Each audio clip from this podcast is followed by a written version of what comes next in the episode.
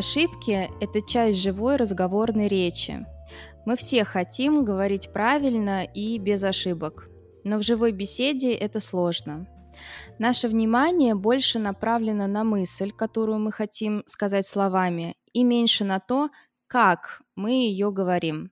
И поэтому мы ошибаемся. Одна из идей нашего подкаста – это показать вам, что и носители русского языка могут ошибаться. И ошибаются. И это нормально. Никогда не бойтесь ошибок. Они – часть пути. И никогда не бойтесь их исправлять. Хорошего вам прослушивания. Ваши Саша и Наташа. В этом интервью мы все говорим не идеально и делаем ошибки. Но это не помешало нам получить огромное удовольствие от нашей беседы. Надеемся, что вам будет так же интересно, как и нам. Всем привет! С вами подкаст «Как это по-русски». Меня зовут Наташа. А меня зовут Саша. И сегодня в нашей студии уже знакомый вам гостья. Это Рамиля. И мы сегодня продолжим разговор про ее детство и про то, как она росла и где. Привет всем снова. Я думаю, что сейчас мы очень сильно заинтригуем наших слушателей. Но я помню, ты как-то рассказывала, что ты росла в закрытом городе. Я до того, как ты об этом сказала, никогда об этом не слышала. А ты, Наташ? Нет, я вообще об этом никогда не слышала, и узнала я о том, что существуют такие закрытые города, когда мы начали готовиться к нашему интервью. Поэтому, Рамиля, не томи, мы все хотим знать, что это такое. Да, я родилась в Приморском крае, и как бы столицей Приморского края принято считать город Владивосток. Да. И рядом с Владивостоком есть небольшой город на берегу Японского моря, который называется Большой камень.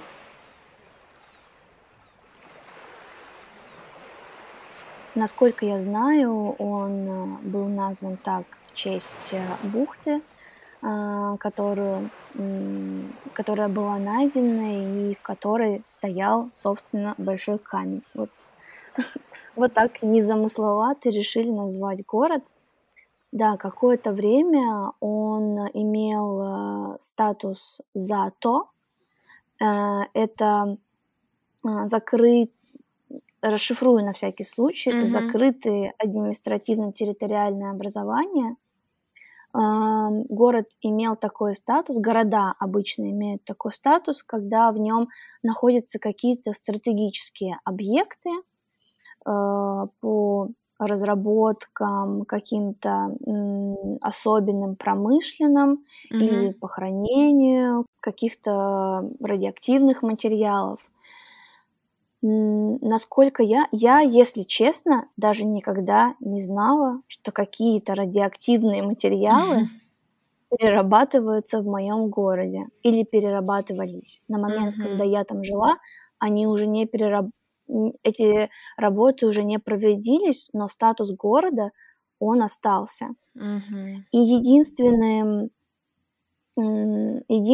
каким-то подозрением у меня, что я живу в каком-то необычном городе, было то, вызывало то, что чтобы проехать внутрь города, нужно пройти пост, в котором у тебя будет либо пропуск, либо в конце уже, в последние года были послабления, и хотя бы просто проверяли твою машину. Но, видимо, так как город закрытый, и все об этом знали, и там нельзя было, как я понимаю, регистрироваться иностранцам, и иметь временную регистрацию, не было достаточно рабочих мест. Я, по сути, до каких-то, наверное, своих 15 лет не знала о существовании, то есть не видела воочию людей другой национальности, кроме как вот, корейцы, татары, русские. То есть мне казалось, что во всем мире только корейцы, татары и русские. Да, и мне казалось, что только вот их должно быть много, что остальных настолько мало, что они где-то там, а я вот здесь. Наверное, в 2015 году статус города изменили, и он стал открытым. Я уже на тот момент жила в Москве, и когда однажды я приехала в отпуск на каникулы в свой родной город, я его не узнала. Почему? Там было такое количество новых людей, новых национальностей, новых культур, каких-то мест, предприятий. Ну, то есть я хочу сказать то, что город разросся до таких масштабов, которые я не представляла себе раньше, что это возможно, до такого количества новых людей, национальностей, иностранных гостей и жителей уже, потому что кто-то переехал и живет там перманентно.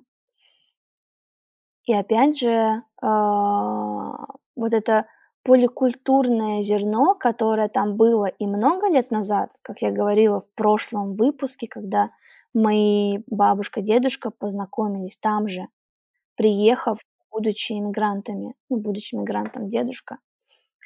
Сейчас это происходит такая же, но новая волна.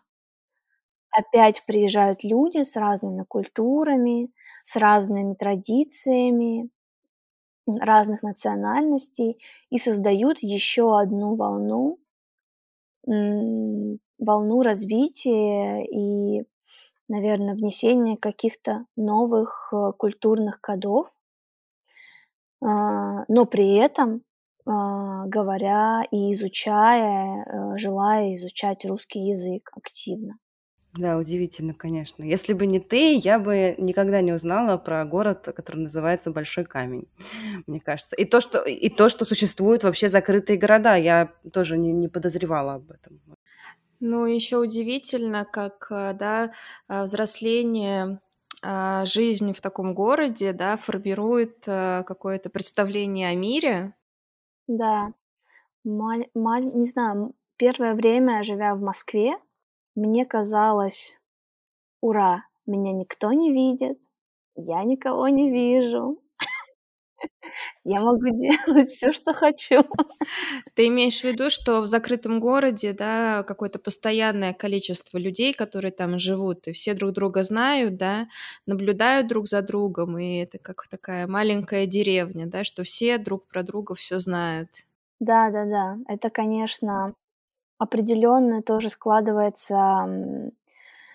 Ну, ты складываешься из вот этих определенных понятий жителя маленького города, и это, конечно, немножко другой человек. Это не плохо и не хорошо, но просто это по-другому ощущается. Это очень интересно, как в большом городе парадоксально, чем больше людей, тем больше анонимности. Да, кстати. Да, но как показывает развитие технологий, практика и развитие соцсетей, мне кажется, все стремятся как раз-таки к уплотнению. Следить друг за другом, это правда. Да, спасибо тебе большое, было очень интересно, очень. Спасибо вам. Да, очень интересно, спасибо, что ты к нам пришла. Мне кажется, нашим слушателям тоже будет... Они узнают много нового из этих двух выпусков. Напоследок хочется сыграть такую короткую игру. Мы хотим начать такую традицию, спрашивать у всех наших гостей. Поделись 3 неожиданными фактами о себе. Это может быть что угодно. У меня есть родная сестра и брат. Их зовут Серёжа, Настя, а меня Рамиля. А они младше тебя, да? Старше. Я самая младшая. Да, им уже под 40 лет. То есть, так скажем, креативность родителей развилась, в общем, к моменту твоего рождения. Да, как-то решили оторваться под конец. Вот.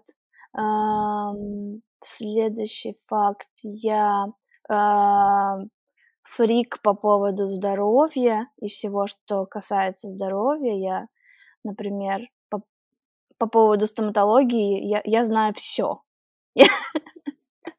Во рту у меня, наверное, 3-комнатная квартира уже, потому что я делаю все, что мне предложат. Все эксперименты сюда и все фичи по здоровью новые. Да, и всех, конечно же, учу, что надо делать так по здоровью и так. Короче, домашний доктор. И третий факт.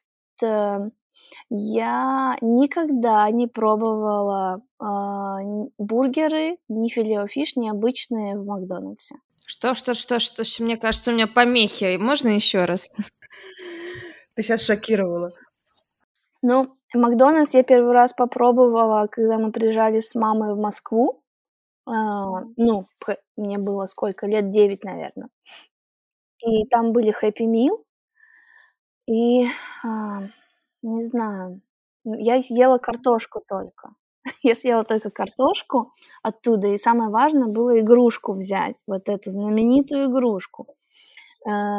И потом, когда я переехала в Москву, я почти сразу перестала есть мясо. Я лет 6 не ела мясо, и поэтому все, что было в Макдональдс, я ела вот эти креветки, опять-таки картошку, и до бургера оно не доходило просто.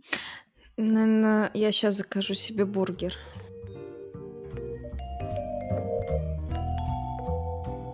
С вами был подкаст «Как это по-русски». Подписывайтесь на наш телеграм-канал и следите за нами в Инстаграме и Фейсбуке. Ссылки на наши странички в соцсетях, а также текст этого интервью и его ключевые слова вы найдете по ссылке в описании. Всем пока! Пока! Пока!